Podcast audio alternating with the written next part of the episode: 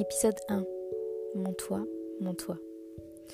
Se sentir confortable comme chez soi, sans jugement, en toute confiance. Se sentir en paix, dans une sérénité, une harmonie indéfinissable. Ça vous est déjà arrivé? Oui, sûrement, chez vous, dans votre home sweet home. Est-ce qu'un jour vous avez ressenti ça dans le regard d'un autre?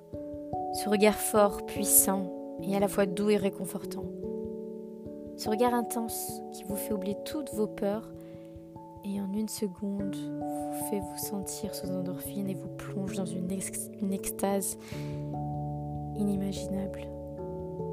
Maintenant, imaginez tout ça, mais avec un inconnu. Oui, oui, j'ai bien dit un inconnu. Quelqu'un que vous n'avez jamais rencontré ni vu physiquement mais vous êtes tombé par hasard sur une photo de lui sur Internet et il vous captive. Ce n'est pas tant sa beauté physique qui vous captive, c'est plus profond que ça. C'est sa beauté d'âme, comme si vous pouviez voir au travers de lui juste en regardant cette photo et son regard. Expérience assez déstabilisante pour ma part que j'ai mis rapidement de côté pour y revenir ensuite, comme si j'étais attirée comme un aimant à cette personne sans pouvoir l'expliquer. Ce sentiment étrange. Et oui, je sais, c'est bizarre. Et je tiens à préciser que je suis parfaitement stable et équilibrée dans ma vie. Je sais ce que c'est que d'aimer, tomber amoureuse, être en relation, avoir des fantasmes ou des plans cul. Mais ça, ça, cette attraction-là, c'était différent. Un autre niveau. Et juste au travers d'une photo ce moment-là, j'étais en pleine rupture. Et j'avais vraiment aucune envie d'avoir quelqu'un dans ma vie. Aucun intérêt.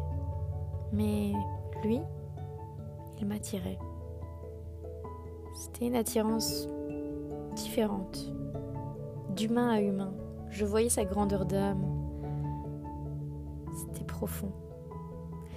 Et je suis retournée sur son Instagram, intriguée défilant le long de ses images, de son profil. C'est comme si je pouvais voir ses moments de vie, sa personnalité, son grand cœur.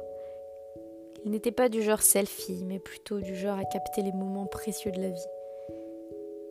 La vie qui l'entoure et les gens qu'il aime, de façon assez artistique, avec des commentaires très recherchés intellectuellement et des références. Je suis sapiosexuelle, donc ça m'a forcément plu. J'ai ensuite vu qu'il était à Amsterdam, donc je me suis dit qu'il était sûrement hollandais. Et bizarrement, ça m'a juste rassurée. Ça m'a rempli le cœur de me dire qu'il y avait des humains comme ça sur Terre. Aussi beau que ça. Sentiment étrange.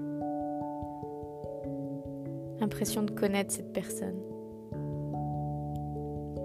J'ai mis de côté son profil je l'ai follow.